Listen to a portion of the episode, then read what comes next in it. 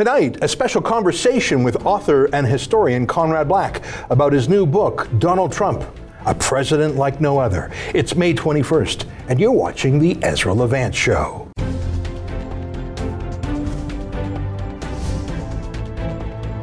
Why should others go to jail when you're the biggest carbon consumer I know? There's 8,500 customers here, and you won't give them an answer. You come here once a year with a sign, and you feel morally superior.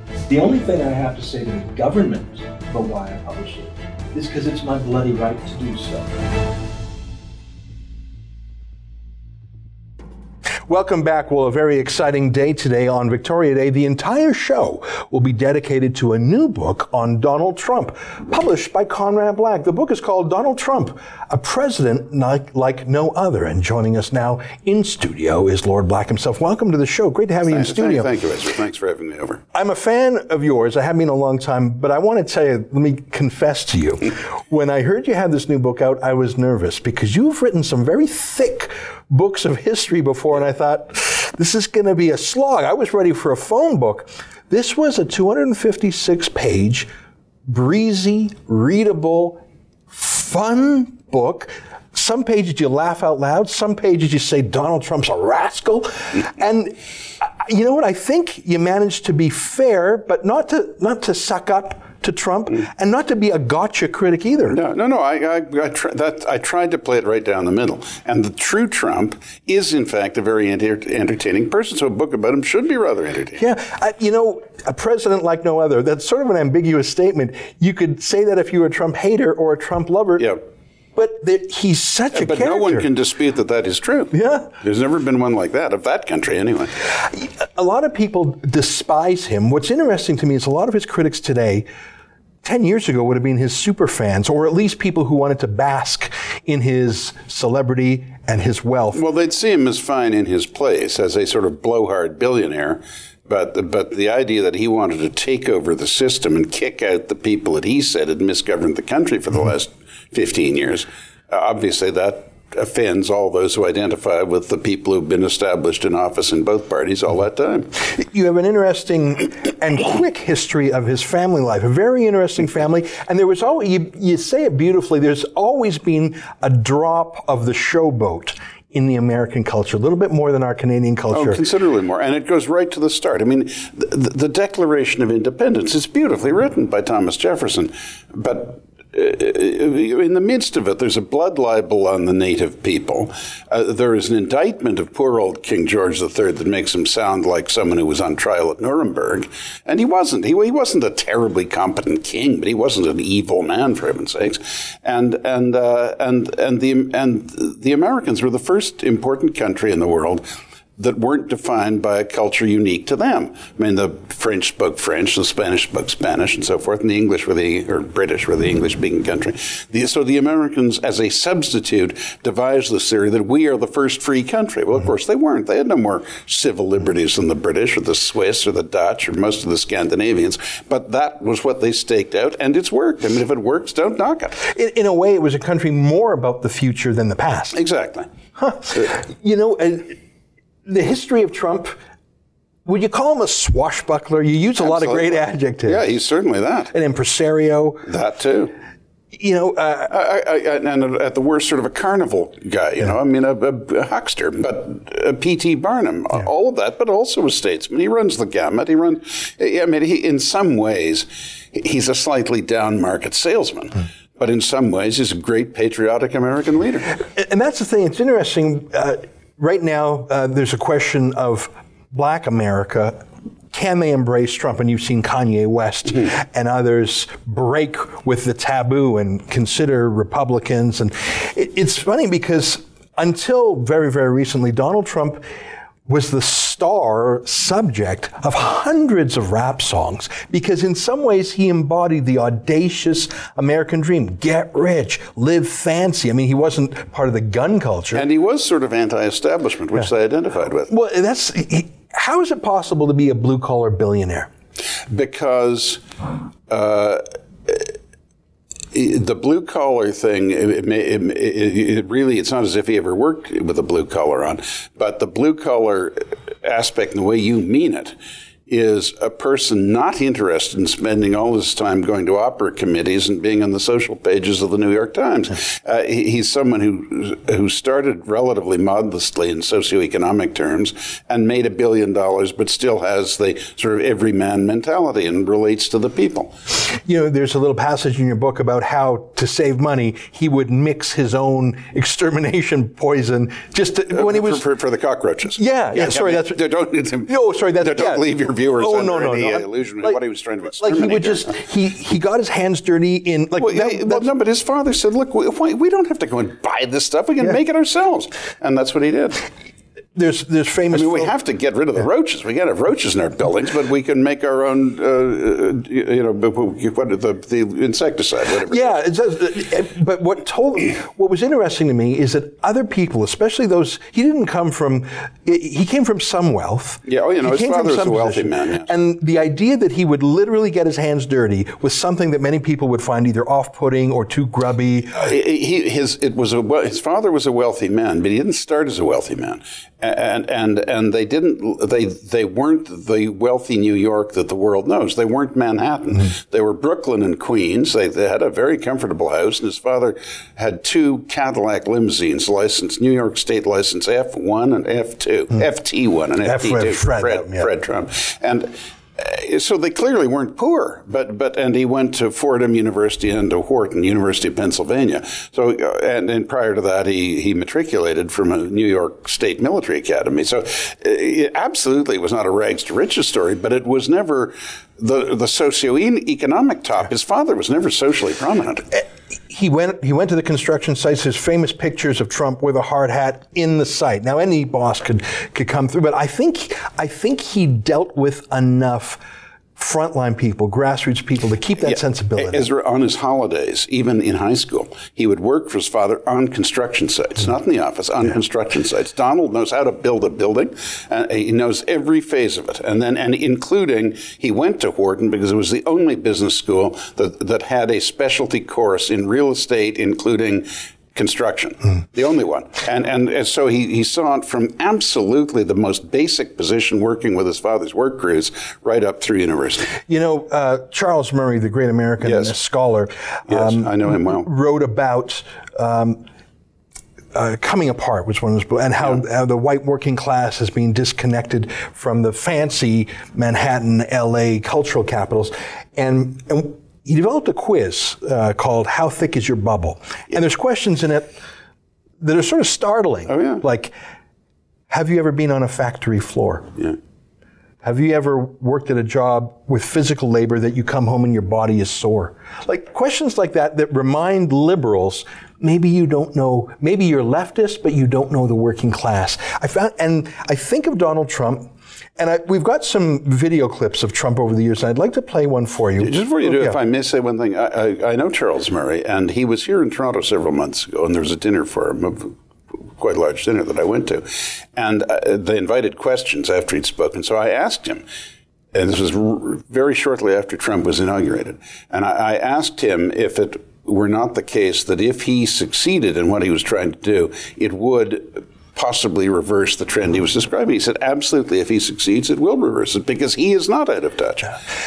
and there's a respect that he respects working men and women Absolutely. in a way that traditional liberals would put them like in a glass case at a museum and wouldn't want to touch them for fear they had mixed the rat poison. They, they, they would profess sympathy for them as a group, but not wish to associate with them as individuals. Exactly. And there's one little clip, and I, I use it from time to time on my shows. It was at a rally, I think it was in West Virginia, which is about something that's almost as dirty in the mind of the fancy set as an exterminator's uh, pesticide, and that is coal. It's just a very simple moment, but let me show you a quick clip I'd like to talk about. Here's Donald Trump talking about coal. But the miners don't want to leave anyway. Is that right? You want to stay here. You want to open the mines. We're going to open the mine. I see over here, Trump digs coal. Look at that. Trump digs coal. That's true.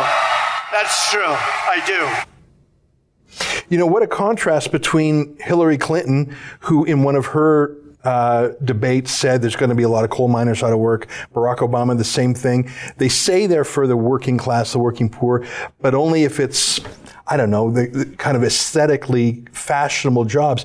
Trump digs coal. That's a shocking thing to say in today's environmental era.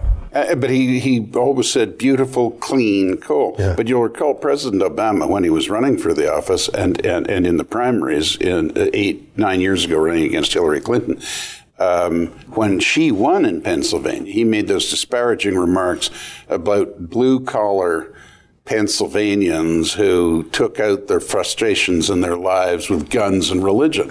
I mean, I, I think that is much Clingers cling to their Bibles. That was a phrase. Yeah, but, but I mean, that's much closer to the disparagement those people feel. They might, in their minds, think we want to better their lot. They're not. They're not living well, and we want to help them. And they might be sincere in that, but they don't identify with them. They think they're idiots. You know, one of the things that's so, I, I found that Trump digs coal comment interesting for two reasons. First of all, it's one thing to even say you're with a coal miner because Mm-hmm. that's that's an obsolete. Old school. That's that's dirty. That's it's- it's dust in your face even. Blue collar white man stuff. That's not coding in Silicon Valley. So it's uncool to begin with. But then Trump actually meant it, and he pulled the United States out of uh, out of the Paris global warming um, Which was the dumbest treaty in history, uh, rivaled only by the Iran nuclear treaty. I think everyone knows the Paris Global Warming Treaty is sort of a sham. But it's like the emperor has no clothes. Oh, you can't say that, or it's the third. Trump pulled America out, and, and the sky didn't fall. Sky didn't fall, and meanwhile, the countries left behind, who are advanced countries, are now having intense discussions amongst themselves about what they are going to do about the $100 billion a year that China and India, the world's greatest polluters, fast growing economies, are expecting from them. I want to ask you about this plain spokenness. Uh, and there's a few quotes from your book I, I want to get. There's so much to cover. I tell you, it was hard for me to find excerpts from the book because so many things were. Uh, I want to talk. Let, let me pick one um, from random. And, and thank you for your kind. Oh, you know what? I I was I, I won't lie to you. I was nervous when I got this book. I thought this is going to be heavy duty. I love every page. Let me read something. I think you nailed it. I think you nailed it. A lot of people say, "Oh, Trump, he's he's he's insulting. He he has rude nicknames. He he's." Uh, you know, he uses words like he calls countries shitholes and stuff. I want to read a paragraph. Um, I, by the way, I think it was house and not home. that's right. That's, Which is slightly less That's right. insulting, Yeah, you're right. Um, one of the things he's so good at, and I think is a Manhattan thing, is nicknames. You give people a nickname and it sticks, they're doomed. Well, he's got that New York tough yeah, guy stuff. yeah. I mean, okay. I- let me let me read from the book. Instead of leaking research and gossip about rivals, Trump just trotted rumors out directly, no matter how frivolous. Thus, as time went by, to establish that Senator Lindsey Graham had given his private cell phone number to Trump, he gave it to a crowd of thousands, and he repeated spurious stories uh, about Ted, Senator Ted Cruz's father having had an uh, association with Lee Harvey Oswald, and, and you go on and give more examples. and but but I think the key is your first point there. Every politician does that, but they just leak those insults or accusations or wild gossip through surrogates. They plant stories here or there. Trump just comes out and says it. Right. And it's shocking, but at the same time, it's absolutely refreshing and honest. well, I'm not always altogether honest, but I agree. It's it's refreshingly candid. I, I, you know, I, you're and you're perfectly right. Uh, The the uh, I mean, Franklin D. Roosevelt was always above the fray, but he had he had some of his, his entourage who were specialists in absolutely harpooning the opponents. You say, but his his fingerprints were never on it. But you know, Trump's not like that. I want to play a clip from a debate. It's I'm laughing when I, I shouldn't laugh No, no, because no, he, no, he, he, he tries to get people to laugh, and he's good at it. Well, and that's the thing because he said you're, you're laughing out of shock because he says something you're not supposed to, but then you're laughing because if there's a grain of truth to it, it's going to stick. And uh, when he low energy Jeb, Yeah, it sticks because you think, yeah, he is sort of low energy. Let me play a clip. Here's him versus Hillary Clinton, and he's saying something you should never say. Take a look. Uh, she doesn't have the look. She doesn't have the stamina. I said she doesn't have the stamina. And I don't believe she does have the stamina. To be president of this country, you need tremendous stamina. Hillary has experience, but it's bad experience. We have made saying Hillary Clinton has no stamina, and she was just 10 feet away from him and she was smiling, that rictus grin. But you know what? I think it clicked, and there were some health scares for Hillary Clinton on the Well, campaign. well, she fainted on camera, you know, going after the uh, at 9/11 Memorial Day, you know, and and uh, so th- there was, and she said she'd had pneumonia for a few days, so there was a problem. And you know, we see later in some of the uh, access to information documents that came out how often she was napping. She was taking naps every day, sleeping. I mean, and I don't know if that's something more serious, but Trump just put out there what the under news that he just sort of murmurs. He just and he does that on Twitter in a way. And, and the other side of it is he does have superhuman stamina. He almost never sleeps. He works all the time. Even people who don't like him at all admit that he, he is astonishingly uh, persevering and strong physically. Yeah. Well, it is quite something. It's hard to believe.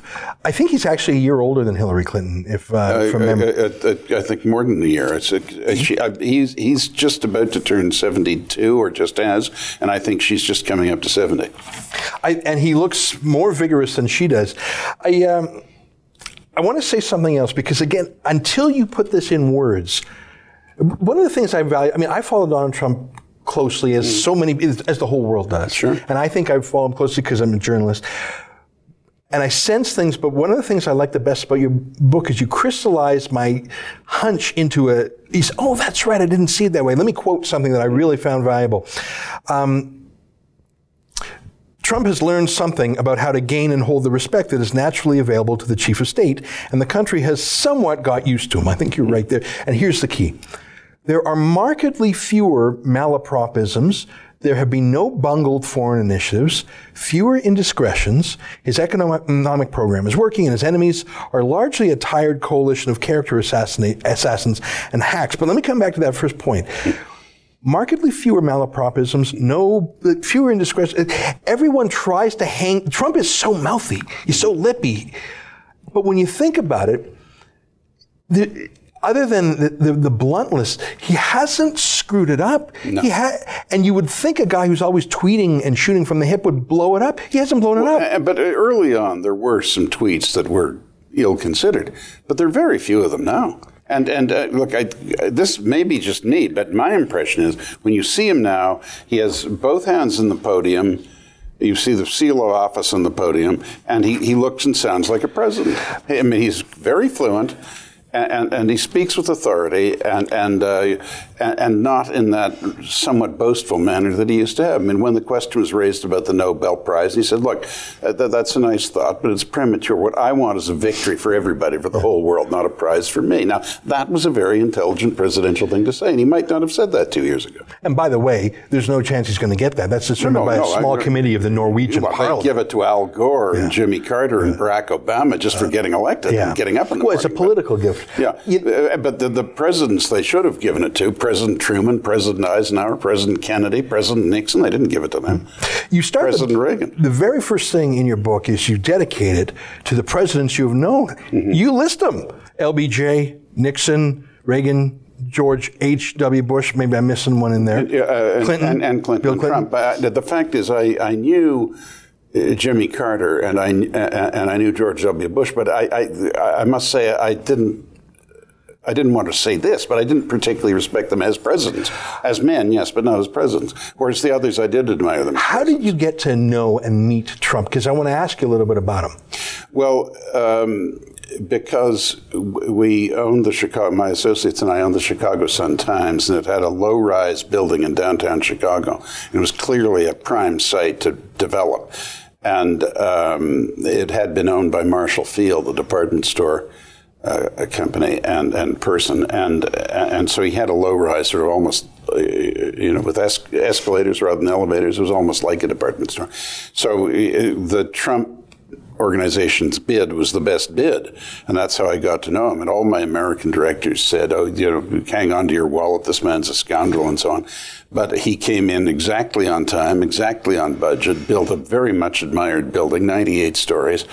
Uh, had the place full six months before it opened. He was the best partner I ever had, and and then we stayed friendly after that. We were neighbors in both New York and Palm Beach, and uh, he was very loyal to me in my uh, legal difficulties. Volunteered to come and give testimony for me, and and uh, so we, you know we're friends. I haven't, I haven't seen him lately, and I obviously don't bother him in his present position. But but we you know we were friends before. I have a theory I would like to test uh, on you. My theory about Trump and why he gets away with not malapropisms, but his bluntness, the, the shit house comment, for example, or his criticism. Here's my theory.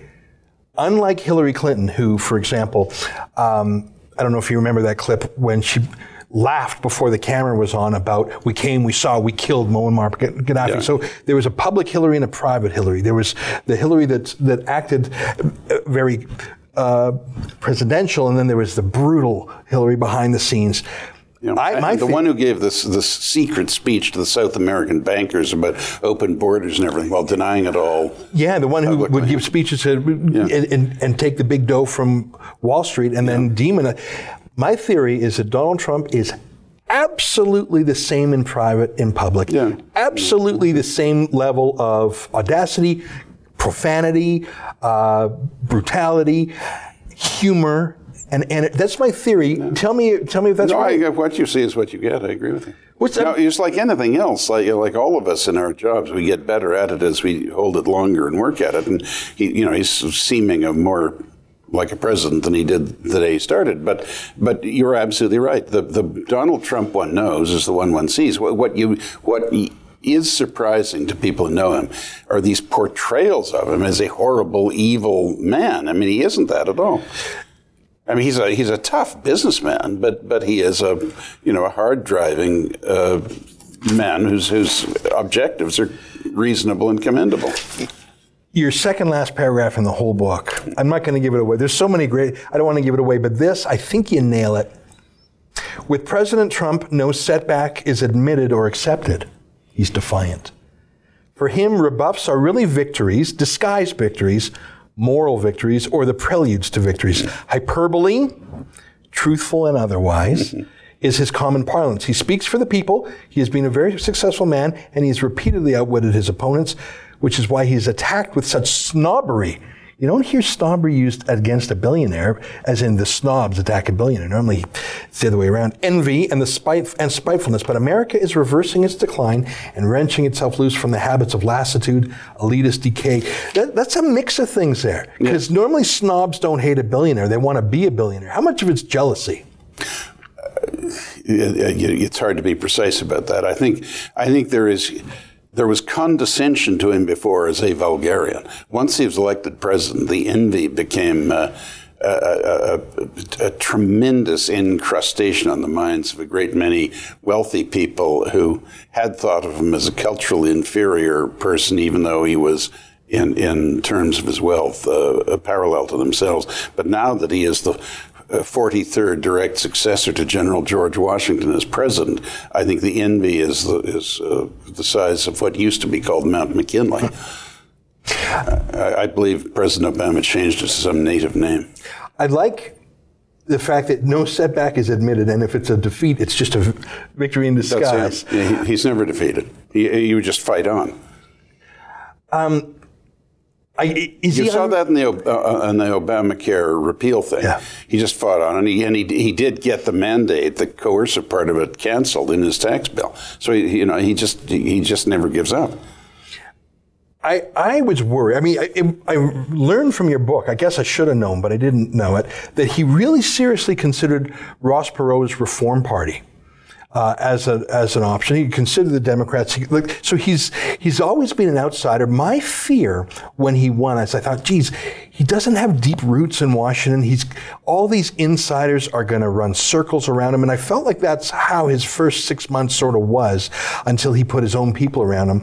Um, but Uh, also, Ezra, uh, the you know he had attacked the whole system, both parties and all factions of both parties, including the, the Republican leaders in the Congress and most of the Republican senators and congressmen.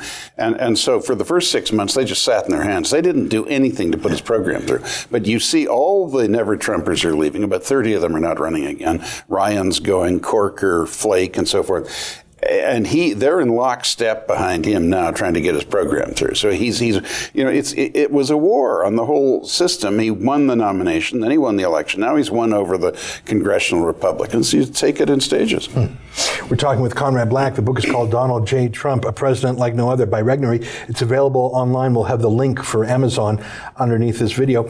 Um, I, I think one of the reasons Trump may be successful, eh, you allude to it, uh, being in real estate in New York City, you're not working with, uh, you know, Swiss, um, you know, you bankers. Know, yeah. That's right. It's not. It's not angels. It's not an industry no. dominated by angels. Let me just read a, a, line. I'd like you to expand on this.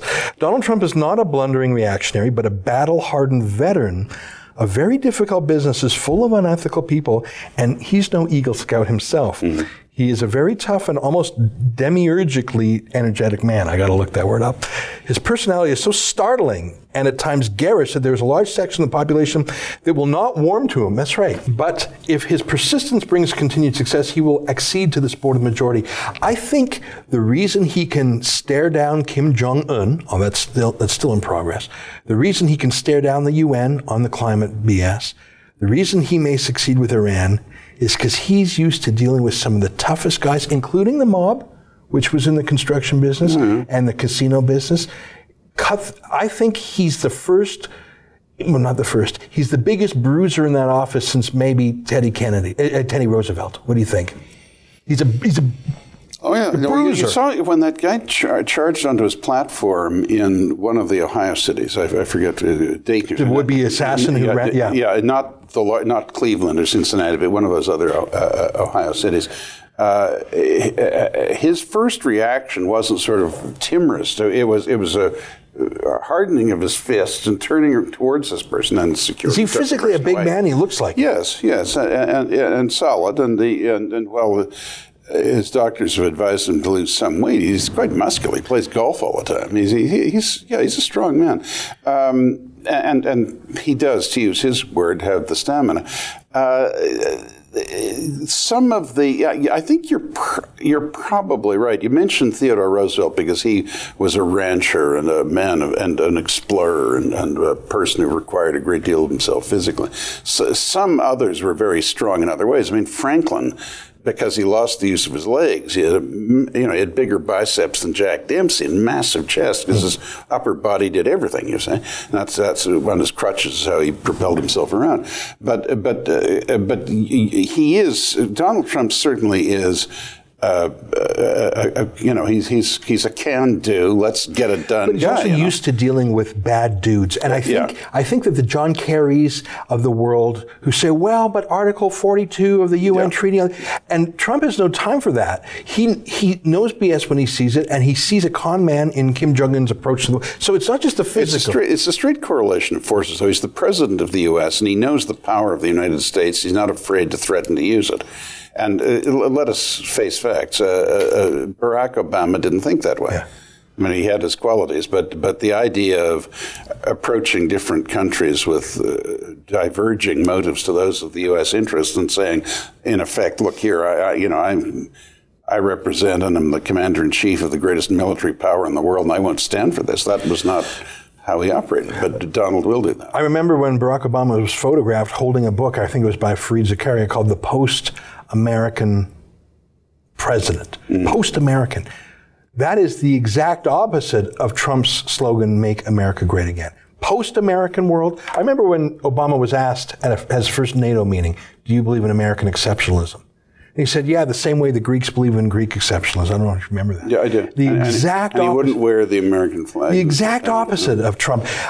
Yeah. Maybe you wouldn't have had Trump if you didn't have Obama first. Yeah, and, and George W. George W. Got, you know really brought on the economic crisis, and and even though they were Clinton's measures, the housing bubble, but he mm-hmm. you know he sat there for eight years until it blew up, and and he he was rather indiscriminate in his use of military force. And then you add to that Obama's flatlining the economy and his passivity and, and frankly, weakness in foreign policy, the, the self-dissolving red line and that kind of thing. And, and the Americans just couldn't take it anymore. But the key metric, in my opinion, was GDP growth per capita went from 4.5% with Reagan, 3.9 with Clinton, two with George W., 1% with Obama. A- hmm. Americans will not settle for that. They won't stand for it. Yeah. It- it- you know, um, the decline, and again, this is something we talked a little bit about Charles Murray. The fancy class can handle the decline or they don't see the decline and they Well, know. they're not in decline. Hmm. You know, I want to. You've been very generous with your time today. I want to. I want to talk a little bit about something that purist, cons- pure conservatives, libertarians. Hmm. Would have criticized before, and that is Trump's an economic nationalist, not just a. it- it- so he threatens to upset the pure libertarian globalism on economics, and a Milton Friedman type, and all the think tank conservatives would be opposed to it. I'm going to show you a clip. I think this is fascinating. This is from the Oprah Winfrey Show mm-hmm. in 1988. So what's that? 30 years ago. Yeah. And back then, the economic challenger to America was Japan, not China. But I think if you swap China in, you could play this tape today and it would be Trump in 2018. There's also a reference to Kuwait. Trump has similar thoughts about OPEC today. Here, without further ado, here's a clip from Trump on Oprah 30 years ago. Took out a full page ad in uh, major U.S. newspapers uh, last year criticizing U.S. foreign policy. What would you do differently, Donald? I'd make our allies, forgetting about the enemies, the enemies you can't talk to so easily, I'd make our allies pay their fair share. We're a debtor nation. Something's going to happen over the next number of years with this country because you can't keep going on losing 200 billion, and yet we, we let Japan come in and dump everything right into our markets and everything. It's not free trade. If you ever go to Japan right now and try to sell something, forget about it, Oprah. Just forget about it. It's almost impossible. They don't have laws against it. They just make it impossible. They come over here, they sell their cars, their VCRs, they knock the hell out of our companies. And hey, I have tremendous respect for the Japanese people. I mean, you can respect somebody that's beating the hell out of you, but they are beating the hell out of this country. Kuwait, they live like kings. The poorest person in Kuwait, they live like kings. And yet they're not paying. We make it possible for them to sell their oil. Why aren't they paying us 25% of what they're making? It's a joke. Isn't that interesting? Um, that kind of talk, uh, market, free market purists was, oh, that's terrible. You're going to throw the world back in a recession. I note that America is booming. Unemployment is low. It's at record lows for blacks and Hispanics. And Um, women. Industry, you- companies are reshoring. Apple repatriated a quarter of a trillion dollars. Manufacturing's coming back, and he actually hasn't, other than his new squabble with China, he actually hasn't done anything other than use the bully pulpit yet. deregulated to encourage investment and, and change the psychology. I mean, half of economics is psychology, and he's changed that. Um, the, the soft point is uh, workforce participation is at 62.8%, and it should be a bit higher. Uh, but you just remember on his trade thing, he's all for trade. What he doesn't like are trade imbalances. He wants the United States to export more rather than the others to export less to the U.S. as long as long as it's fair trade. I mean, let- let's just look in one sentence at Mexico. That is a, trade surplus with the U.S. of sixty-five billion dollars. They were facilitating the entry into the United States of half a million completely unskilled people. They may be good people, but unskilled people uh, illegally every year. And, and they were enticing American factories away to, you know, just inside the Mexican border and then encouraging them to export back into the U.S., creating unemployment in the United States, and encouraging them to retain their profits in Mexico so they didn't pay taxes in the U.S. Now, you don't blame the Mexicans for doing what they can, but the United States doesn't have to put up with that. It's 20 times as powerful a country as Mexico, and that's not fair trade.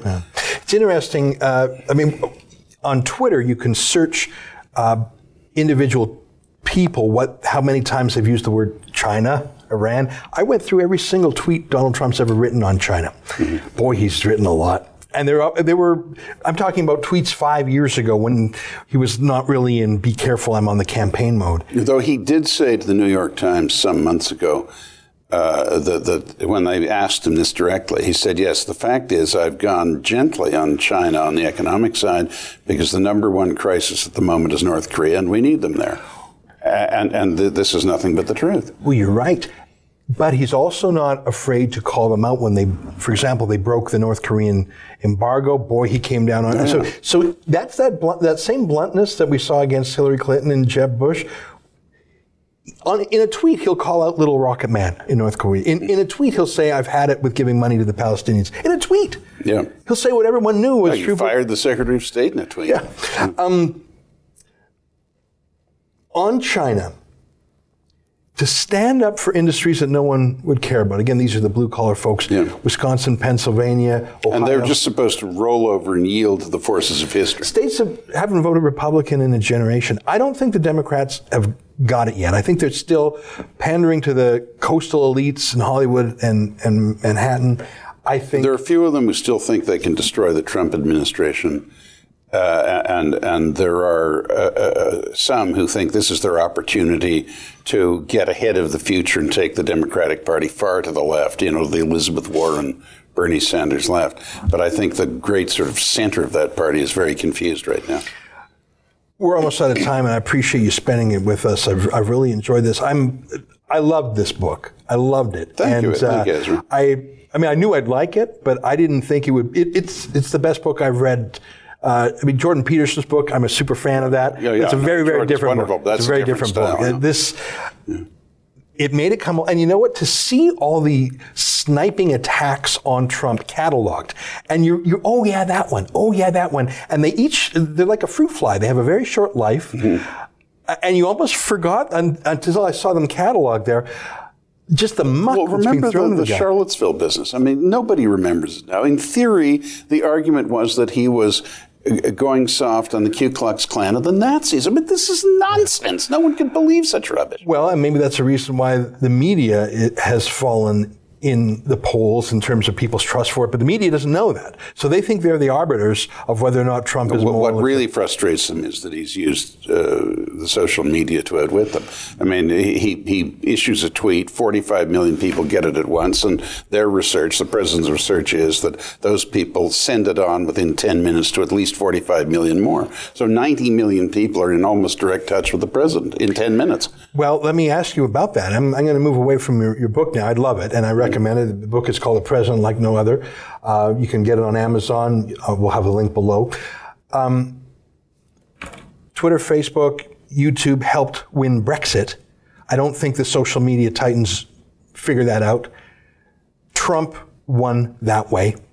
Certainly not the fancy. I mean, New York Times two weeks in advance was saying 92% chance Hillary's going to win. And I think shortly after Trump won, when the people said, What went wrong? They said, Social media. They started to crack down. They deleted 30,000 Facebook pages from Marine Le Pen in France. We see Silicon Valley really tightening up, mainly on conservatives. I haven't seen any liberal taken down for. Uh, Well, Google's starting to take the heat for being a left wing operation. Well, and Mark Zuckerberg, when he testified at Uh, Congress. they gave him a pretty good roasting. But they didn't do anything other than they roasted. No, and not- he admitted not- that. not so far. So here's my question to you: Donald Trump wins because he goes around the media, direct to the people. But if he doesn't, we talk, we mentioned briefly Teddy Roosevelt. Will Donald Trump take on these this oligopoly, these extremely powerful people, as powerful in our day as J.D. Rockefeller? Be- Bezos is the one he's focused on uh, at Amazon. Uh, uh, look, I don't know. I mean, remember this, Ezra. You know, you've got to respect the First Amendment. I mean, Yeah. people have the right to say what they want in the U.S., and and he, no one's going to tamper with that. But I, I, I think what he will not hesitate to do is, is focus the irritation of his followers and himself on them. And even now, you know, every week, as you know, he goes out into the middle of the country to Oklahoma or Arkansas or Iowa or something. He was in Michigan last week, I think, and uh, I mean, but rural Michigan.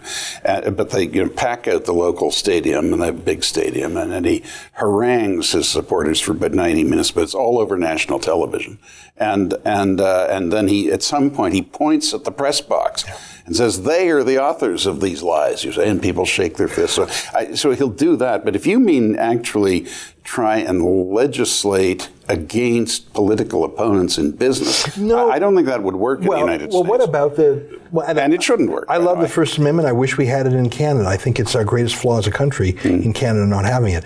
I'm talking about, and maybe I'm getting too technical here, but it would be like a telephone company listening to your conversation, saying, "Oh, You're, you're, we're going to shut you off now because you're saying things on our telephone we don't like.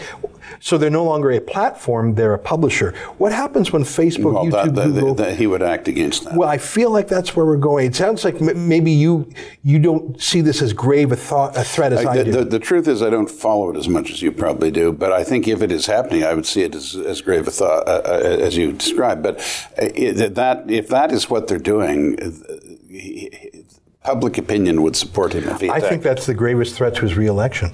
There's one more. the president's ability to mobilize public opinion, any president, if he knows what he's doing, is very great. Yeah. I have one last question because I know our time is up. I've said before, and I'd like your reaction to this. I've said if Donald Trump builds the wall, no matter what, he'll be reelected. If he does not build the wall, no matter what, he will not be reelected. What do you think of that? I think the wall is essential to his credibility, to his base, to the economic part of his platform, the security part of his platform, and his war against the fancy opinion set. What do you think? I, I agree with one slight modification. It doesn't actually have to be physically a wall. He has to create the border. And if, because of the uh, chicanery in the Congress, he can't get the wall done, uh, if he if he deploys military and paramilitary units to make sure that, that the illegal entries are, are reduced to practically none, he, he'll fulfill his promise, saying he's doing that as he continues to work to build the wall. Uh, but I, I, I think I, I think it. I, I'd put I'd flip the coin also in this way. He is going to go after the Democrats as the party of open borders. Let anyone come in. Let them vote, even if they're not citizens. And it is, as they claim, improper to allow census takers to ask people if they are in fact citizens, which is just incomprehensible. He's going to hang that around their neck like a toilet seat, and he's going to kill them. But if he abandoned the immigration issue, I agree, he would go down. But he's not going to do that. I hope you're right. Well, listen, I've enjoyed this. Time has flown. I've got about 300 more questions we're going to have to save for another day. I love the book. I wouldn't say that if I didn't love it. I would, I would have said I liked it, but I love it. It's, I think it's the, every Trump supporter needs to read it because it's an antidote to so much of the poison out there. And it's not, it's not a love letter. No, it's not a It's- whitewash It's at all. fair. Yeah. It's a good, and you're a good faith critic. Yeah, I mean, really, look, Donald can get on anyone's nerves, including mine. But you know, there he is. Well, I really enjoyed the book, folks. Uh, it's called uh, A President Like No Other. Donald Trump, the author, is Conrad Black, who spent the last nearly an hour with me. I've en- enjoyed it. Uh, you can get it on Amazon.ca or .com. We'll have the links below, and we'll be back with our regular format tomorrow. Lord Thank Black, you it's so great much. to see. Thank you, Ezra. Congratulations on the Thank you so much. All right, that's our show for today. Until tomorrow, on behalf of all of us here at the Rebel World headquarters, good night, and keep fighting for freedom.